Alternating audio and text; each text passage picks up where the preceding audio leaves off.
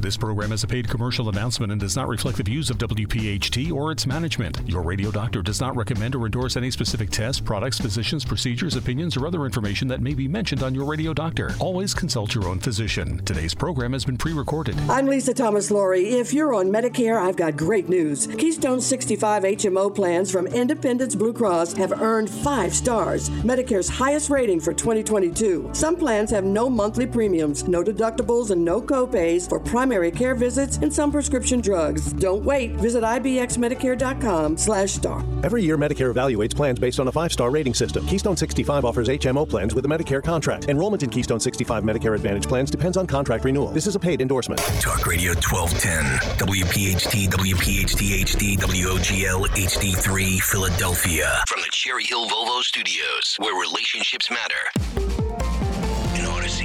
An station. It's time for the Delaware Valley's first radio doctor. On call every Saturday afternoon at 5. This is your radio doctor with Dr. Marianne Ritchie. Presented exclusively by Independence Blue Cross. Listen, seven months or ten months is an absolutely exceptional, exceptionally short time frame to produce this vaccine. Your health determines your life, your longevity, and your happiness. Let your radio doctor lead the way with your medical education. Your radio doctor, Dr. Marianne Ritchie. Good evening and welcome to your radio doctor. I'm your host, Dr. Marianne Ritchie. Each year in the spring, we breathe a sigh of relief when flu season is over, and in general, getting the cold, the flu, or pneumonia is often associated with winter weather. But there is still the potential for respiratory infections during spring and summer. In fact, we've recently seen a rise in some of the typical winter illnesses like adenovirus that were under better control when we wore masks for the last two years. According to the CDC, pneumonia is the leading cause of hospitalization in children and adults each year in the U.S.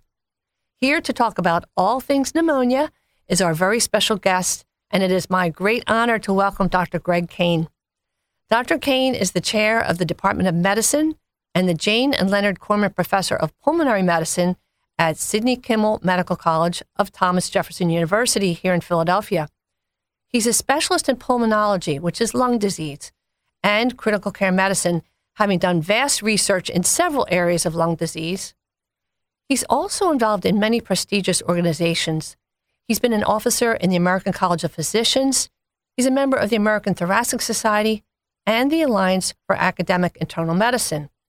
He's been recognized for his commitment to humanism and professionalism with the Gold Humanism Award and the prestigious Parker J. Palmer Courage to Teach Award from the Accreditation Council for Graduate Medical Education.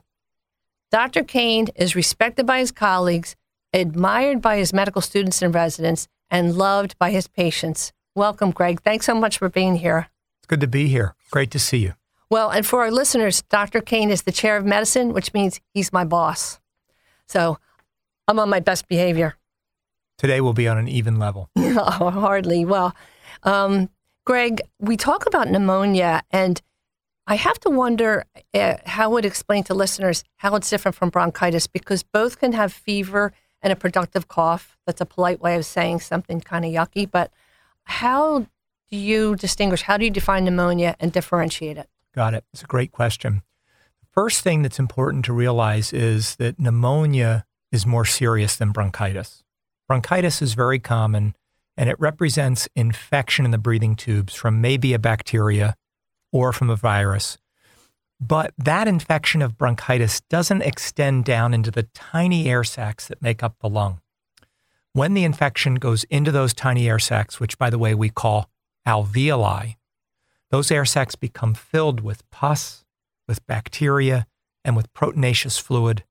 And that can make it very difficult to breathe and it can give the bacteria a portal of entry into the bloodstream. So it's much more serious. And if you will, it's in the very lower recesses of the lung tissue beyond the breathing tubes that we call the bronchi. So if we think the lungs, uh, think of the lungs as a tree, the bronchi are the major tubes that bring the air, and the alveoli are the leaves. And that's where the oxygen is exchanged with the bad guy, the carbon dioxide, in with the good air, out with the bad air. Yes? That's a great picture to keep in mind. The branches of the tree are much like the bronchi. They're the channels for air to pass through. But the leaves, if you think of them as the air sacs of the lung, are the action part. It's where your body absorbs oxygen and gives off carbon dioxide. Mm-hmm. And you don't want those tiny air sacs to be filled with fluid or pus or bacteria because it would interfere with your ability to breathe and get oxygen into the bloodstream. And maybe that's why when you have bronchitis, your whole chest rattles because it's the, the congestion in those big highways. So, how common is pneumonia and why do we not get it more often? Well, it's still pretty common, but the reason we don't get it too often is that your body has a lot of defenses to try to prevent pneumonia from occurring. Two of the defenses are the cilia cells that are in the breathing tubes and go down even to the smallest tubes. And then lining those cilia cells is a layer of mucus. And you could almost think of this like a magic carpet. That magic carpet is like a one way escalator up and out of the lungs, keeping dirt, bacteria, and viruses from getting down into the deep recesses of the lung. If you think of yourself on the second floor of the mall and both escalators are coming up to you, it's almost impossible to get down to the first floor. But if those escalators break down, and that's what can happen when you catch a cold, the cilia that normally beat with a certain frequency and move the mucus in one direction out of the lung can get injured or diseased. And that creates an opening, if you will, for bacteria to get down deep into the lung. Fortunately, it doesn't happen too often and it doesn't happen every time you have bronchitis, but it can happen. And if it does, it can be pretty serious. Mm-hmm. And so, for our listeners, cilia are the tiny hairs that you see inside your nose. I mean, they're they're they're a pretty big version of what we see in the lungs. And the shiny lining inside your mouth and cheeks is called mucosa. And when you think about it, if you have a strep throat or a viral infection of your throat and you look in on a bad day, it's super red. And that's what we would see if we had a scope in your lungs. And the only thing that the mucosa or that shiny lining knows to do when it's trying to get rid of a virus is to make mucus. And that's probably why people cough up because that's trying to be the the raft that, that brings out the, the bad guys, yes? Exactly. I think of the injury to the lining of the lung a little bit like what you would see if you fell off your bike as a kid and scraped your calf. You would see that yellow fluid begin to seep out of the skin. Well, if you get a virus or a bacteria into the bronchial lining, that can get injured. And you no longer have those ciliated cells working in a coordinated way to move dirt, mucus, and bacteria out of the lung and out of the way. Mm-hmm. So now we have to talk about the elephant in the room, COVID. Why do you think so many people, if ordinarily we're not all at risk for, not so much at risk for pneumonia, how did COVID seep into so many people's airways and how do you think that happened? Well, the most important thing about COVID is that it's new, it's a novel virus. Now, I'm not going to get into the origins because the scientists haven't really come to a firm conclusion as to whether or not this came from animals in a particular part of the world or some scientific laboratory. But what I can tell you is this particular coronavirus has not been in circulation among humans before the end of 2019. And that's why it was given this name, COVID 19. It's a coronavirus which causes an illness, and it was first detected in late 2019 um, because many people haven't seen this virus before, it has a unique opportunity to penetrate into the host through the lungs. And we've learned that this virus even has receptors for the lung tissue. And not every virus does have a receptor for the lung tissue in the deepest recesses where those air sacs are. So that means coronavirus being new and having receptors for the deepest tissue in your lung can get in and cause a lot of damage before you really even know it. Mm-hmm. And most of the people on this globe have not been exposed to it before. So that's why it's causing so many new infections. And that's why in passing you hear so many people call it a novel virus. That's what it means, that it's it's new to us. Um, So, if you're in the company of somebody who happens to have COVID and they don't have symptoms yet, how long might you have to share a car ride with them or passing conversation? Got it. Well, I'm so glad you mentioned car ride because if you're in a small room where the windows are closed and the air is not getting recirculated or refreshed, you might be able to acquire COVID within two or three minutes, or if the person next to you were to happen to cough. In a larger space, a large office with a high ceiling, it's not going to be as easy to acquire COVID 19. And if you're outside and a person near you has COVID, just imagine that those virus particles that might enter the air automatically begin to diffuse through the billions of particles that may be present between the ground and the top of the building, let's say, if you're walking along uh, the street corner or the sidewalk. I can tell you it's really impossible to say exactly how long, but what I do know is the smaller the space, the tighter the ceiling, the less the amount of ventilation, the more likely you could get sick with somebody that has COVID who's next to you or in your company. We have about 30 seconds, but I have to ask you this question. When your mother says, don't go outside with wet hair, or, you know, you've taken a shower or you're out and sweaty and it's a cold day, you're going to get a cold, you're going to get pneumonia. I, I love that you say that because truthfully, you can't get pneumonia from getting wet. I think it was our seventh president, William Henry Harrison, who went out from the White House without his cloak and he got caught in the rain. And he came back and he was fatigued and tired. And that's probably what led him to get pneumonia. He may have aspirated, which means he drank something or ate something without paying attention or he was weak and run out and it went down the wrong pipe and it brought bacteria down into the lung. But there's no way to get bacteria from being out in the rain. They don't come down in the raindrops and the viruses aren't carried by particles that are coming down from the clouds. Thank you for that clarification so I don't have to blow my hair dry before I go out. And by the way, William Henry Harrison, it said that he studied medicine at the University of Pennsylvania. Do you think that's because he didn't get into Jefferson? Let's take a little break and we'll be right back with Dr. Greg Kane. Thanks for listening to Your Radio Doctor with Dr. Marianne Ritchie, exclusively presented by Independence Blue Cross. If you have a question for the medical mailbag, just send a note to doctor at yourradiodoctor.net. Hi, I'm Dr. Deni Carise, Chief Science Officer at Recovery Centers of America, and I'm here as your addiction expert. I get asked a lot by family members you know, my loved one had a problem with cocaine or heroin. Why can't they have wine with dinner with me? Because I like to drink wine and it wasn't my problem, right? Well, I think about it like this there's a genetic component to addiction overall, and there's lots of different genes, but if you've got it, you're going to have a predisposition towards addiction to many different things. But the reality is that somebody who had a problem with one drug is very likely to develop a problem with another drug or with alcohol.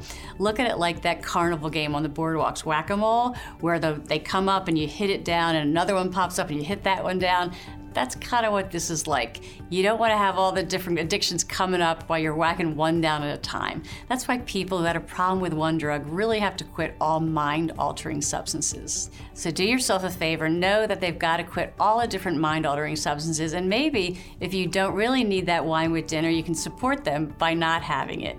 After all, they're doing their best to maintain their recovery. If you or a loved one has a problem with alcohol or drugs, call 1 888 Recovery today or go to recoverycentersofamerica.com. We answer the phone and admit patients 24 7. That number again is 1 888 Recovery. I'm Lisa Thomas Laury. If you're on Medicare, I've got great news. Keystone 65 HMO plans from Independence Blue Cross have earned five stars, Medicare's highest rating for 2022. Some plans have no monthly premiums, no deductibles, and no copays for primary care visits and some prescription drugs. Don't wait. Visit ibxmedicare.com slash star. Every year, Medicare evaluates plans based on a five-star rating system. Keystone 65 offers HMO plans with a Medicare contract. Enrollment in Keystone 65 Medicare Advantage plans depends on contract renewal. This is a paid endorsement. In excruciating pain brought on by your son, daughter, or spouse suffering from addiction, you are not alone. If you call Recovery Centers of America today at 1 888 Recovery, your whole family can begin to recover. At Recovery Centers of America at Devon and Lighthouse, your loved one will be treated with care by expert addiction professionals, while family programming will give you support and healing so that you can recover as well. RCA accepts insurance, provides transportation, and offers intervention services. Call 1 888 Recovery now. When we ask questions, we make sure they're the big ones. Like, how can the healthcare industry earn the trust of patients? And what if your health outcomes and access to care weren't defined by your skin color, sexuality, gender, or zip code? At Genentech, we're removing barriers and partnering across the medical community to make clinical research as diverse as the world we serve to ensure communities have access to healthcare. Learn how we are working to make healthcare more equitable at gene.com slash ask bigger questions. And we're back on your radio doctor with Dr. Greg Kane, Chair of Medicine from Jefferson University Hospital. Greg, we were talking about not being worried about going out with wet hair and, and getting uh, pneumonia. But I have to add, I don't want to offend my friends from the University of Penn that William Henry Harrison studied at Penn a little medicine because Jefferson wasn't open yet. I'm sure he would have been accepted. Um, so let's talk about risk factors for pneumonia. Great. Well, there's several. Uh, first, being older is a risk factor for pneumonia. Why? Maybe our defenses aren't as strong. Maybe our immune system isn't quite as strong. And that can certainly put you at risk for pneumonia. Persons who have underlying medical conditions, including common ones like COPD or emphysema or other chronic lung disease, can also get pneumonia. And persons with a history of stroke or heart failure are at risk. I want to particularly mention one group of patients. Patients who've had prior scarring in the lung are at a unique risk for catching pneumonia because that escalator defense of the ciliated cells and the mucus and the magic carpet can get uh, perhaps bypassed, and that puts those patients at risk. But there's a number of other risk factors as well, like not being vaccinated against common viruses or against some of the common bacteria for which we have a vaccine. I would be remiss, though, if I didn't point out that there are some risk factors that are beyond our control. Living situation, for example. Um, if you're in a crowded dormitory mm. on a college campus, that can increase your risk. If you're on a seafaring vessel, you could have some risk as well. So there's some risk factors that we can't necessarily control, but a lot that maybe we can. And you, went, you mentioned um, uh, previous scarring, which you would call bronchiectasis. I know you've done quite a bit of research in bronchiectasis and viruses. The the flu epidemic of 1918 and then the second bump in 1921 wasn't the theory that people were had the viral infection and then what they died from most often was a secondary superimposed bacterial infection. It was just a double bolt of lightning and uh, took a lot of lives. Yes, that's exactly right the flu doesn't commonly go down all the way to the air sacs. Mm. But what the flu does is it interrupts those bronchial tubes and injures them and breaks down the cilia cells and the mucus defenses. And that allows bacteria that are dangerous to penetrate deeper into the lung than they might normally do. Mm-hmm. So, again, you were saying that other uh, comorbidities or, or conditions that predispose to pneumonia might be somebody who's had a stroke and they might be they're lying in bed, maybe they're sedated initially and they're not opening their air, they're, they're not breathing deeply. That's why post surgery, we always say take deep breaths and use the little blue toy that, that forces you to open your airways. So we talk about vaccines. How has the, the vaccine for the more the more common one, the pneumococcal vaccine, played a role in uh, prevention. I'm sure it has decreased strep pneumonia, but it's opened the door for more atypical bacteria, yes? Yeah, but I want to focus on the benefits of the pneumococcal vaccine. It's been around um, since the late 1970s. It's safe and effective. It only works against the pneumococcal bacteria, but there are 23 subtypes of that pneumococcal bacteria, and the vaccine is very effective And I might point out that a newer version of the vaccine is even more effective than the original one. But that doesn't mean you can't get an infection from other types of bacteria. One thing that I find really interesting about the pneumococcal vaccine, which is given to most kids now, is that by preventing infection in kids, adults may be getting pneumonia less frequently, meaning there's less transmission of that bacteria from children to adults in their own family or in their own social circle. Mm-hmm. Great point, because I know I had the joy of having grandchildren and I've picked up some unwanted daycare cooties this year, including RSV. I haven't been that sick in years. So back to um, uh, the vaccines. Again, we have to give a plug to the flu vaccine because, as we said, that sets the stage, makes it easier, opens the door for bacteria to come in. So please get the vaccine for the flu. I think what I've seen in, in the office and different patients or friends will say, Whew, I took the COVID test, I'm good. Meanwhile, they're incredibly sick, but they think as long as it's not COVID, I'm good to go. No, other things can really hurt you, including the flu and other conditions. So let's compare the vaccine for strep pneumonia, which is just one bacterium, versus the flu vaccine. That changes every year. Why does that happen? Well, the flu is a really interesting virus. It circulates in the northern half of the planet. We call that the northern hemisphere, usually in the winter months. And then in our summer, it circulates in the southern hemisphere where they're having the winter. And it changes every year. And the change can be either subtle or it can be dramatic. And if it makes a dramatic change, a lot of people get infected because it's a completely different virus. If it makes a subtle change, people might not get that sick. The way I think of the flu virus is like a stranger that shows up at your front door. And think of it that the stranger that shows up might be wearing an overcoat that's green and a hat that's yellow. Well, if that stranger's been at your door before, your immune system will recognize the green jacket and the yellow hat. But maybe next year, the same flu shows up, but wearing a blue jacket and a black hat. And if that happens, your immune system won't recognize that flu strain particularly well. And we can help that by getting a flu shot each year. And there are people that are a lot smarter than I, epidemiologists, that track the changing and the variation of the flu as it goes around the planet. And they can predict with pretty good efficacy exactly the strain that we need to get the vaccine for. Some of my patients say, Dr. Kane, I heard we didn't get it right this year and that the flu shot isn't that good. And you know what? That does happen on rare occasion that we don't pick the perfect flu shot. But getting the flu shot is still helpful because maybe that blue jacket and red hat will come around next year and you'll have gotten the flu shot already a year, two, or three before. Mm-hmm. Plus, isn't it so? And as you get older, then you're protected against more and more uh, variants. But can't you can get the flu twice within the same season? Yes, you because could. Yes. A variant comes along. Am I right about that? That's absolutely right. A little bit more rare, but can absolutely happen. Mm-hmm. So we talk about the symptoms of pneumonia. How do they differ in a young person versus an elderly person? I think that's a really important message to share. Well, young people usually have good functioning immune systems and they respond with very high fever. They might respond with cough and they might develop chest pain.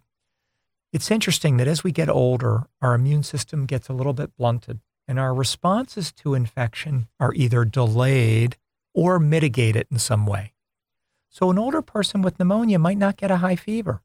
They might not even cough right away. The first thing you might recognize is that they're just a little confused or cloudy in their thinking, or maybe they're weak and they just want to go lie down in bed. And that's why being alert to the possibility of pneumonia is so important for older adults.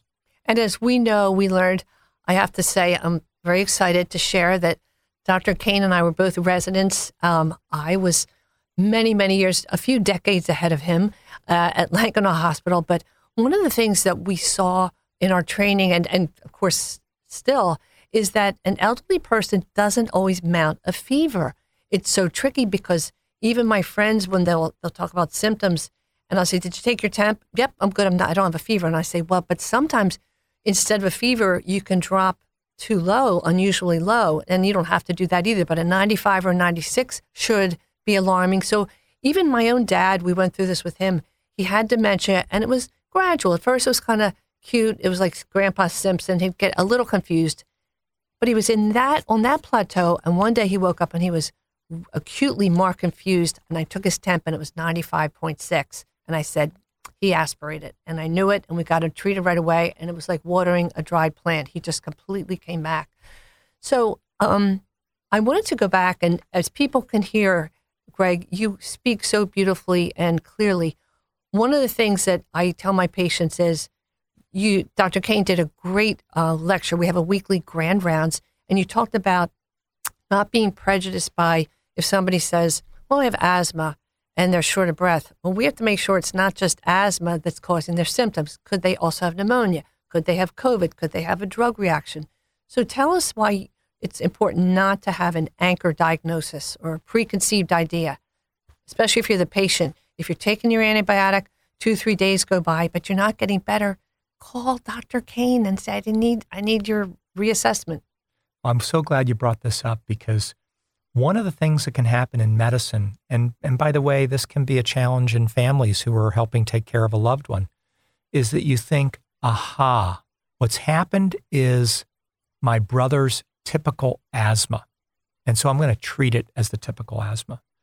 But on occasion, that flare up of asthma may be complicated by pneumonia or COVID. And when we say that we don't like to anchor our diagnosis, we always want to keep an open mind. So if the illness, for example, is not getting better after two to three days of antibiotics, it's really important to step back and say, wait a minute, maybe this isn't just pneumonia.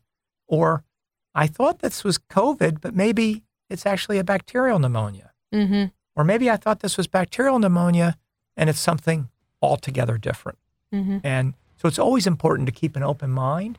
And once we decide to treat somebody, to make sure that they're getting better at the anticipated schedule.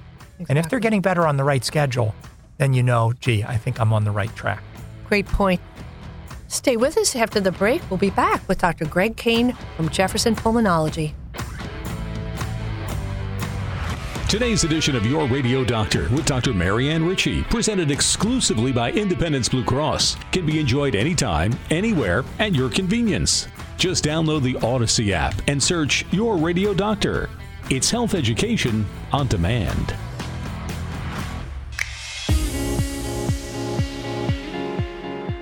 This is Emily Rubin, dietitian with Thomas Jefferson University Hospital and PR chair with the Philadelphia Academy of Dietetics and Nutrition, presenting you with the nutrition tip of the week. So, we're going to continue with our diet for irritable bowel syndrome, such as the low FODMAP diet. So, an apple a day for instance, is a high FODMAP food and will send most IBS patients to their GI doctor, surprisingly. FODMAP is an acronym for a certain class of carbohydrates, which are more difficult for people, especially with IBS, to digest. So we're going to go through each initial of the FODMAPs to learn more about the diet. The F in FODMAP stands for fermentable, which are foods that the bacteria feeds on, converting it to gas causing fermentation. The O stands for oligosaccharides, which means these are the plant fibers known as prebiotics, which feed off the beneficial bacteria in your gut. These include onions, garlics, beans, lentils, and many wheat products. The issue is many people have a sensitivity to these particular foods which gives them the GI symptoms. The D stands for disaccharides. That is lactose, which is a fermentable sugar found in dairy and milk. And it's one of the most common food intolerances around the world. M stands for monosaccharides, which is found in fructose, which is the sugar found in fruit that actually can cause some symptoms as well. And then the P stands for polyols, which means these are sugar alcohols, and these are commonly used in a lot of sugar free products and artificial sweeteners, such as sorbitol mannitol, and it's also contains in, in some fruits.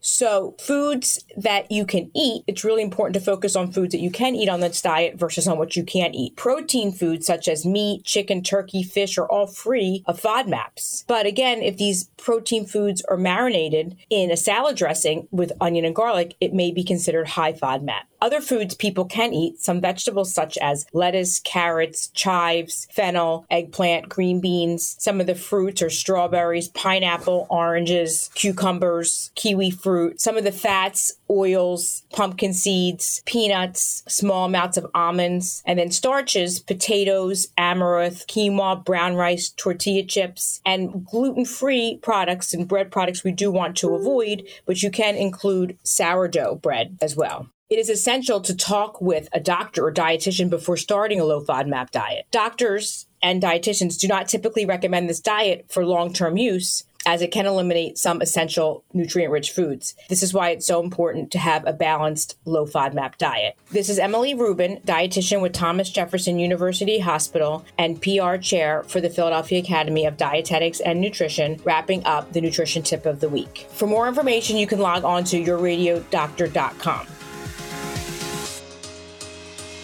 I'm Lisa Thomas Laury. If you're on Medicare, I've got great news. Keystone 65 HMO plans from Independence Blue Cross have earned five stars, Medicare's highest rating for 2022. Some plans have no monthly premiums, no deductibles, and no copays for primary care visits and some prescription drugs. Don't wait. Visit ibxmedicare.com slash star. Every year, Medicare evaluates plans based on a five-star rating system. Keystone 65 offers HMO plans with a Medicare contract. Enrollment in Keystone 65 Medicare Advantage plans depends on contract renewal. This is a paid endorsement. When you have orthopedic issues, you need a physician who eats, sleeps, and breathes orthopedics. You need an exceptionally specialized Rothman Orthopedics physician. They not only specialize in orthopedics, each Rothman physician only focuses on one area of the body, which means you can have confidence that you can get past pain and be what you were. Schedule conveniently online at rothmanortho.com. That's rothmanortho.com. Are you in excruciating pain brought on by your son, daughter, or spouse suffering from addiction? You are not alone. If you call Recovery Centers of America today at 1 888 Recovery, your whole family can begin to recover. At Recovery Centers of America at Devon and Lighthouse, your loved one will be treated with care by expert addiction professionals, while family programming will give you support and healing so that you can recover as well. RCA accepts insurance, provides transportation, and offers intervention services. Call 1 888 Recovery now. When we ask questions, we make sure they're the big ones. Like when it comes to diseases, can we strive to treat, prevent, and even reverse them? And how can we make healthcare more effective and more affordable? These are the types of questions that can help impact the lives of so many patients, that help push the boundaries of innovation and healthcare for all communities. At Genentech, we are the pioneers of the biotech industry, tackling some of the biggest questions in healthcare. Learn more at gene.com slash ask bigger questions. Welcome back to your radio doctor. Dr. Greg Kane is teaching us so much about pneumonia, and I want to just revisit what we left before the break, Greg, and that is if you're getting medication or therapy from your doctor for pneumonia, and a couple days past the two or three day mark comes along, and you're not getting better or you're getting worse, you have to let the doctor know right away because we talked about um, it could be a different bacterium maybe the drug is uh, resist, maybe it's drug resistant, or maybe there's some other issue like congestive heart failure or a clot to your lung. Let's hope not, but we have to stay awake. And the other thing is sometimes a bacterium will go into your bloodstream, and that's called sepsis. That's that's a topic for a complete other show. But if that happens, we want to make sure it's not a bug from your urine or someplace else in your body. So, um, as a GI doc, I would look at your belly too. Let's talk about the more atypical pneumonias because people are familiar with strep and even staph, which is really dangerous. But what comes to mind when we say the less typical? Well, atypical pneumonia refers to bacteria that are a little bit different and cause a variety of illness that doesn't necessarily present exactly the same way. Here in Philadelphia, the classic one to talk about is Legionella. Legionella is a very small bacterium. It actually can live inside the water pipes of some of the large buildings across the country. Now, don't panic because the people that run these buildings can do some things to mitigate against the Legionella growing in the water, such as superheating the water on a weekend. Now, you have to put a warning sign in every room of that building to do that, but that can lower the bacterial count and decrease the risk of getting uh, Legionella. But I do want you to know that the very first outbreak of Legionella was in a large hotel here in Philadelphia on South Broad Street. And many, many people were infected. And it, it was a relatively new bacterium Mm. that we didn't know anything about. Now, that was different than COVID. It wasn't a new bacterium we later learned because we went back to blood that was saved from people who got sick with an unknown illness in the 1930s and 40s. And we learned that some of those patients actually had had Legionella. So it was just that we weren't able to isolate the bacteria and describe it until the 1970s. But there are other atypical bacteria. One's called Mycoplasma. That commonly circulates in college dormitories. Hmm. And there's one called chlamydia, which you can acquire from birds, and then it can travel back into humans. And it causes a pneumonia with a cough, but usually not a productive cough with mucus. It's usually a dry cough. So might that be a walking pneumonia that people talk about? Some people call it a walking pneumonia, but Mhm. the atypical pathogens could make you pretty sick. So we talk about names for a bacterium or a virus with the genus and the species.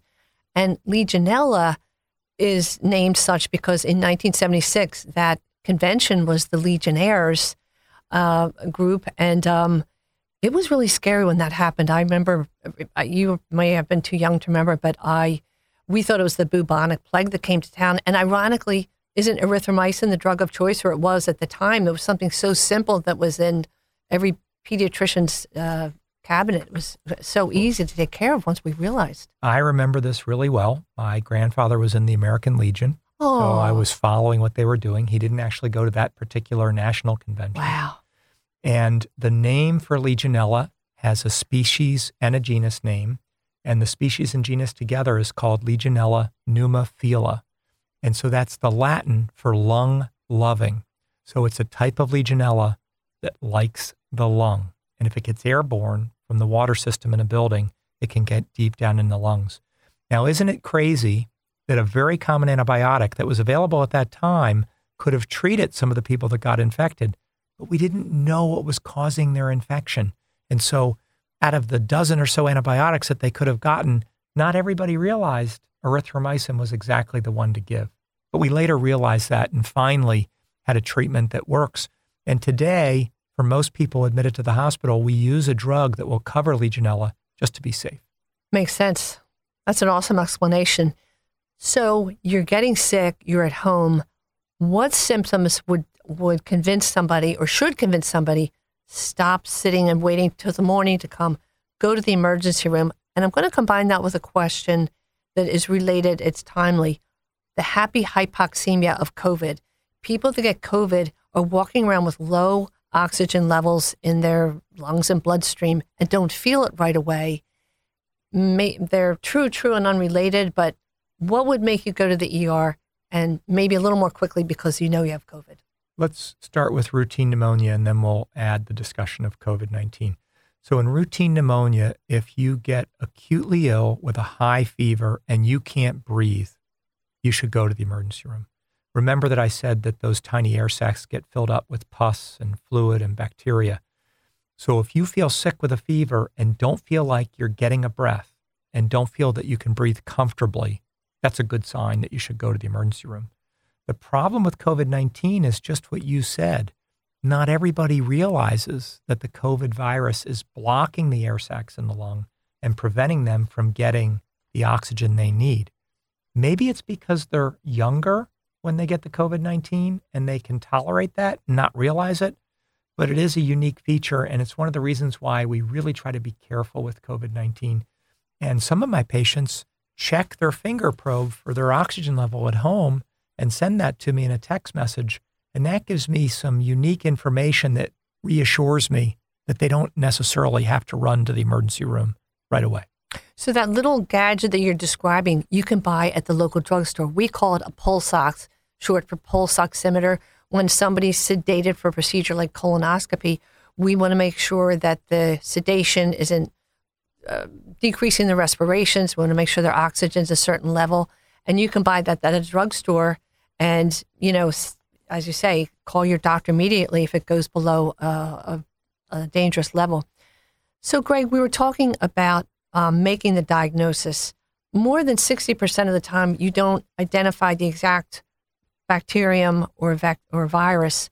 How do you make the diagnosis and decide to use the pink pill or the blue pill? Got it.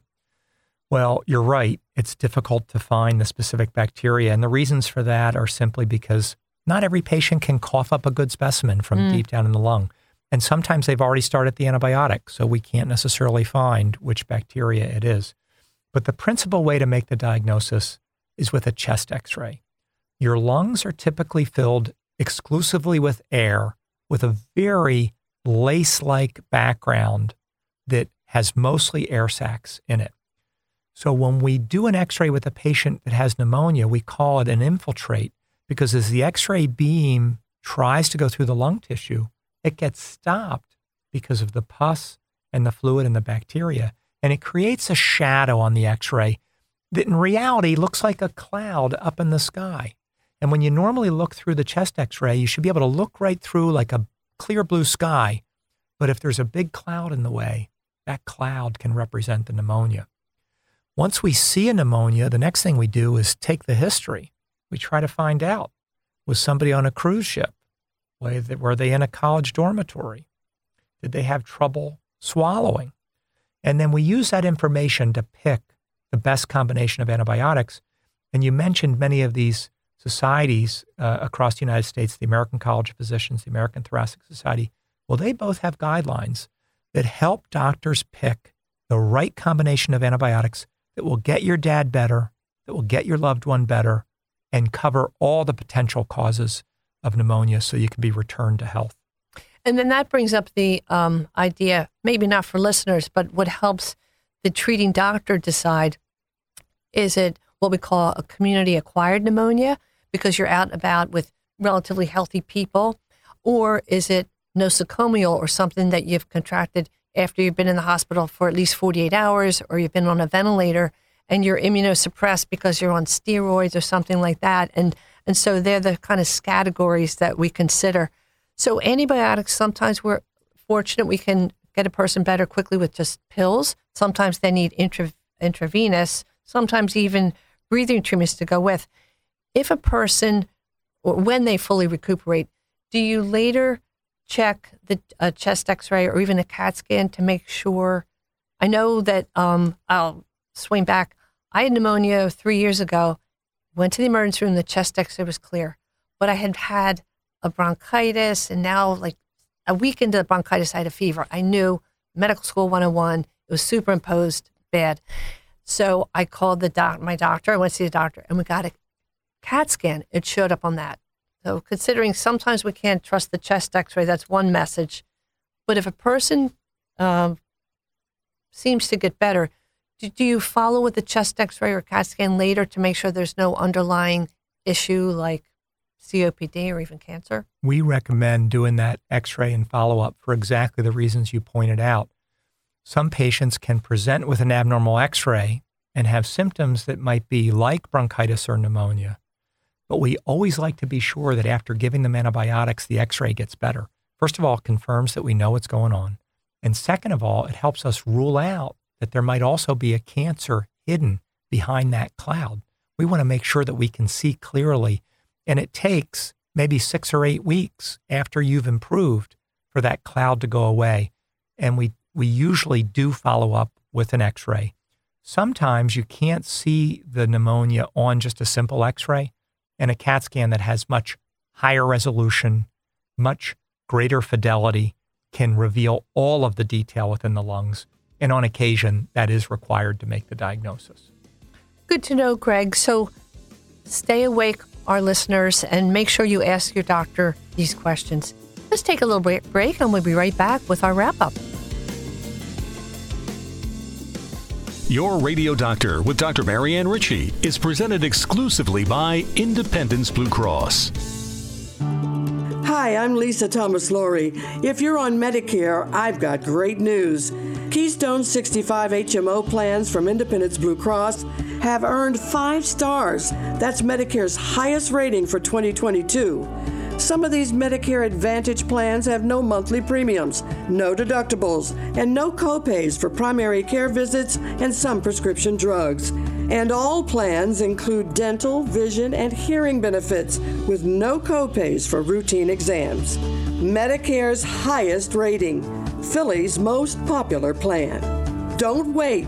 Visit ibxmedicare.com slash star. Every year, Medicare evaluates plans based on a five star rating system.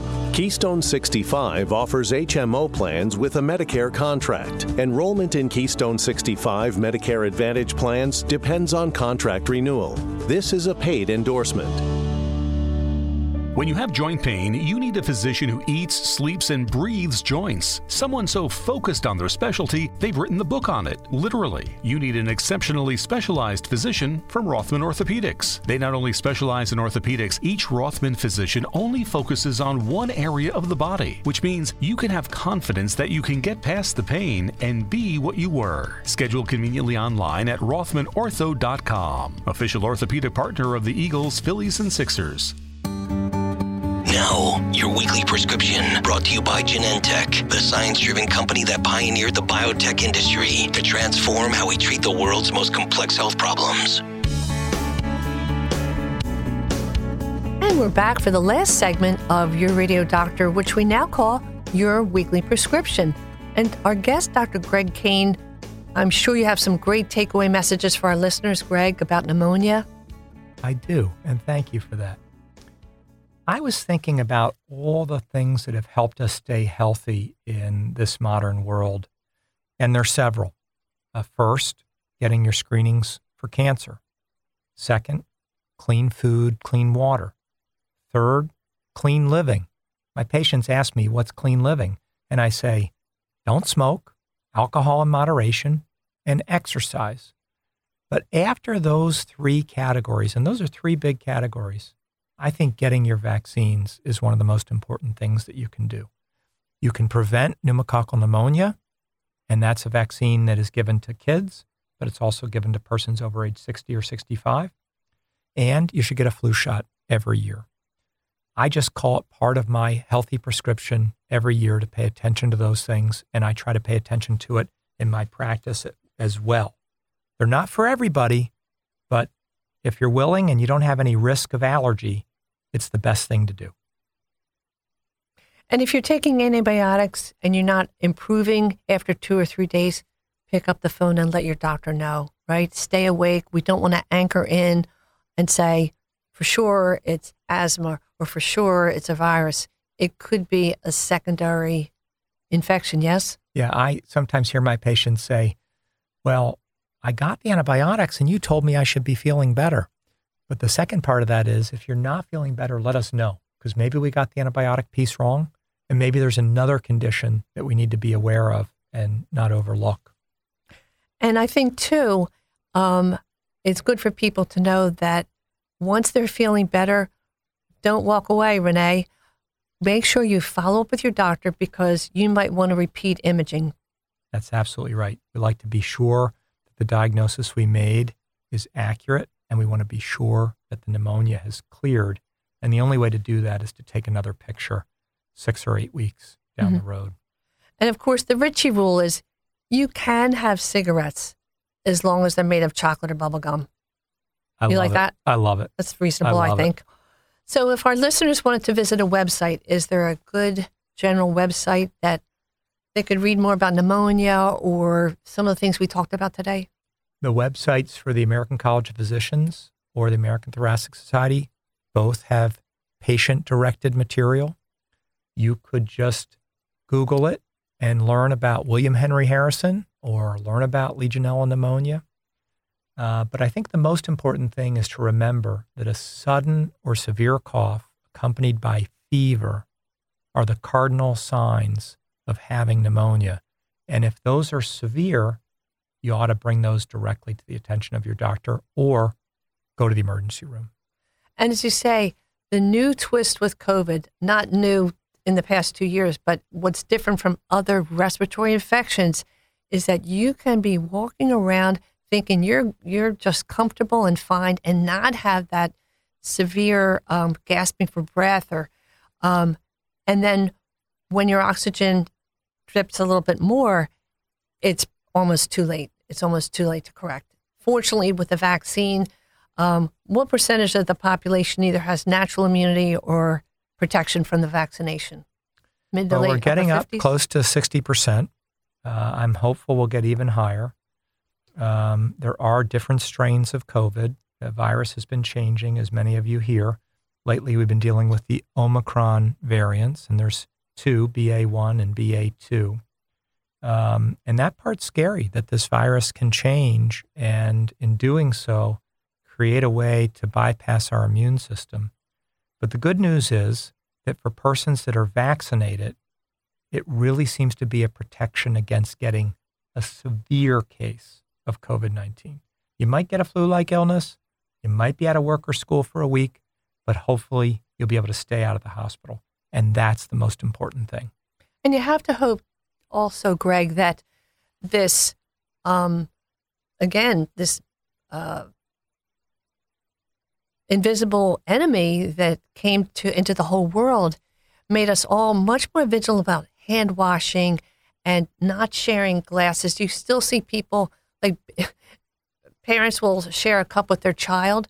Oh my goodness. I mean, daycare and all the situations, as you say, children sharing their bugs with us. Um, maybe people will be a little bit wiser in general about hygiene and, and things that can make a big difference. Dr. Greg Kane, what a delight to have you as our guest. Thank you so much. If somebody wanted to see you at Jefferson, they might call 1 800 Jeff now. Perfect. Thank you, Greg. Wonderful to have you. Good to be here. Thank you, Marianne.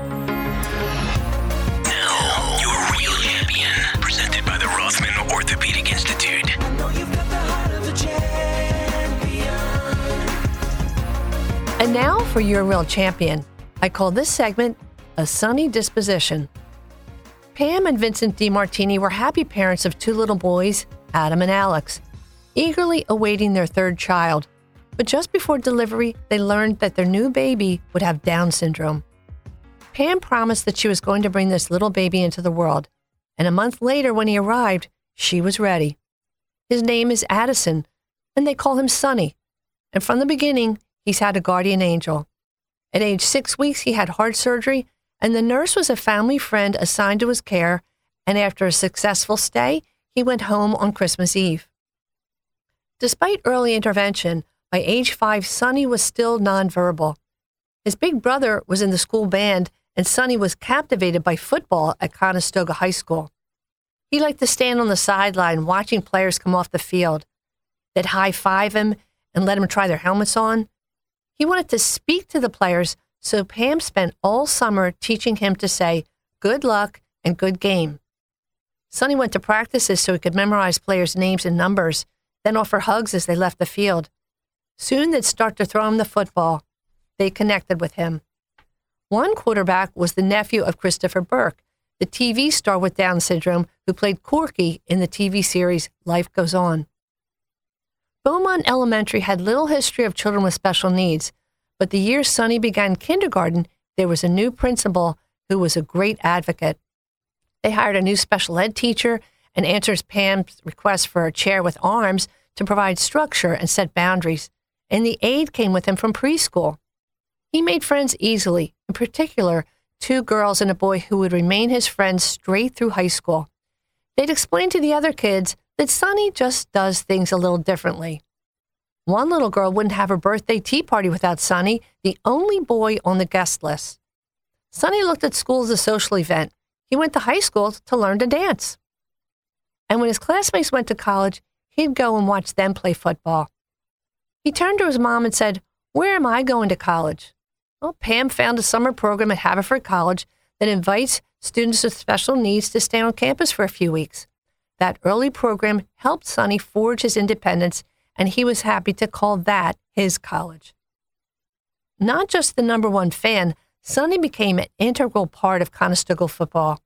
He worked his way up from a graduate assistant and earned the title of coach, with his name now on the list with other coaches.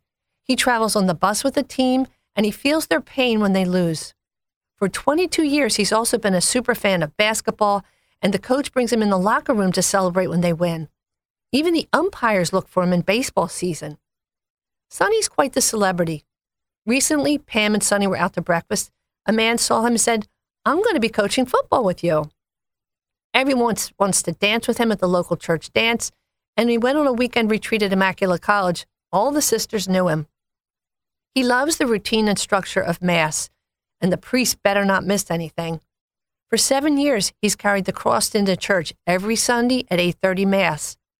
Priests at Our Lady of the Assumption have been very supportive, and at the Kiss of Peace, Monsignor has to wait until Sonny greets everyone around him before Mass can continue. During Lent, he reminds everyone not to eat meat on Friday and to pray the stations. He often looks at the cross and says, He died for me? And when his grandmom died, he knows that she went to heaven to meet Father Medina and Pope John Paul. He's very active in Best Buddies and he works five days a week two days at Baker Industries doing assembly work for other companies, and three days in food service at Camilla Hall for the elderly sisters at Immaculata. Happy to wear his tuxedo shirt and a bow tie for special occasions. When Pam looks back, she doesn't see her life as challenging. Good things just kept happening, and she feels blessed with the wonderful people that came into her life. And did I mention her husband Vincent, 30 years a police officer in Westchester, who also found time to volunteer as a firefighter during those same 30 years? That's the definition of bravery. And Sonny, well, he sees the glass as completely full, a source of pure joy. He lives up to his name and reminds us to live in the moment and day by day, always asking his parents, Dad and Honey, if everything's okay. In return, everyone loves Sonny, the celebrity, so if you want his autograph, you might have to stand in line. We salute you, Sonny, Pam, and Vincent DiMartini. You're real champions. Thank you for joining us this week and every week. Listen to the show again on our website, yourradiodoctor.com, and now on YouTube. Send us a story of a real champion in your family, office, or community to info at yourradiodoctor.net. I would love to hear from you. Follow us on Facebook, LinkedIn, Instagram, Twitter. We thank our exclusive sponsor, Independence Blue Cross, and a special welcome to our new sponsor, Genentech, the first biotech company in the United States, and support from our sponsors, Recovery Centers of America and Rothman Orthopedic Institute. Join us next week for another very important topic sadness and depression in teenagers. Our guest, Dr. Janice Nevins, professor of child and adolescent psychiatry from New York University. Send questions in advance to info at yourradiodoctor.net. This is your radio doctor, Marianne Ritchie, wishing you a happy, healthy, safe week with the ones you love. Always here to remind you that your health is your wealth. Thanks for listening to your radio doctor, Dr. Marianne Ritchie, presented exclusively by Independence Blue Cross. To contact Dr. Marianne and to listen to today's show as well as past shows, visit yourradiodoctor.com. This program is a paid commercial announcement and does not reflect the views of WPHT or its management. Today's program has been pre recorded. Hi, I'm Lisa Thomas Laury. If you're on Medicare, I've got great news. Keystone 65 HMO plans from Independence Blue Cross have earned five stars. That's Medicare's highest rating for 2022. Some of these Medicare Advantage plans have no monthly premiums, no deductibles, and no copays for primary care visits and some prescription drugs. And all plans include dental, vision, and hearing benefits with no copays for routine exams. Medicare's highest rating, Philly's most popular plan. Don't wait. Visit ibxmedicare.com slash star. Every year, Medicare evaluates plans based on a five star rating system. Keystone 65 offers HMO plans with a Medicare contract. Enrollment in Keystone 65 Medicare Advantage plans depends on contract renewal. This is a paid endorsement.